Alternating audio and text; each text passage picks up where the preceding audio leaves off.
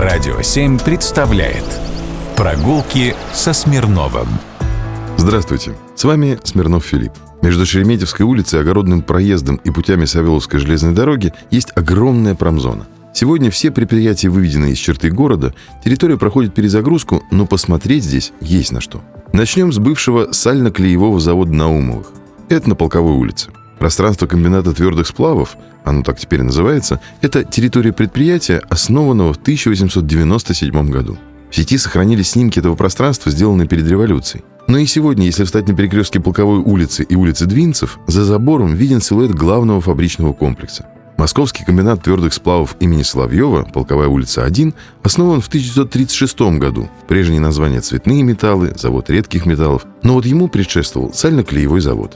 Рушить ничего не стали, просто достроили.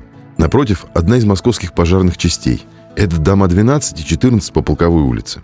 Пожарная часть сама была построена в 1930-е годы, но, судя по всему, огнеборцы были здесь и раньше. На территории еще с полгода назад я видел электрический фонарь 1913 года, изготовленный на Екатерининском заводе в одном польском городе. В начале 20 века Москва освещалась в основном газовыми фонарями, а электрических с дуговыми лампами было всего 400 на всю Москву по причине их дороговизны.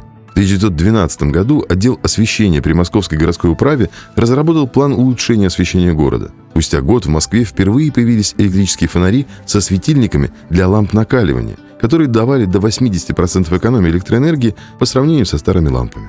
Двигаясь дальше, в сторону Савеловского вокзала, можно увидеть два удивительных пространства на складочной улице. Первое – бывший завод Густава Листа, после революции получивший название «Завод Борец». Нынешний девелопер территории решил не уничтожать старинные постройки, а перенес водонапорную башню на 100 метров, не разбирая ее, и установил еще инсталляцию с подпорными фермами у стен дореволюционных зданий. Получилось очень эффектно. Второе же – крупнейшее московское предприятие – «Станколит». Сейчас здесь деловая зона с магазинами и фудкортами. О славном прошлом производства рассказывает уникальный артефакт – 13-я колонна Московской триумфальной арки.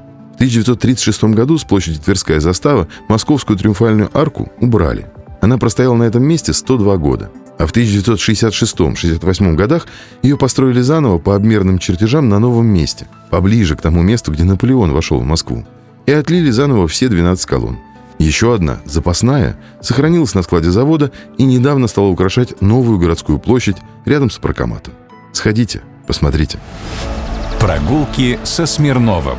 Только на Радио 7.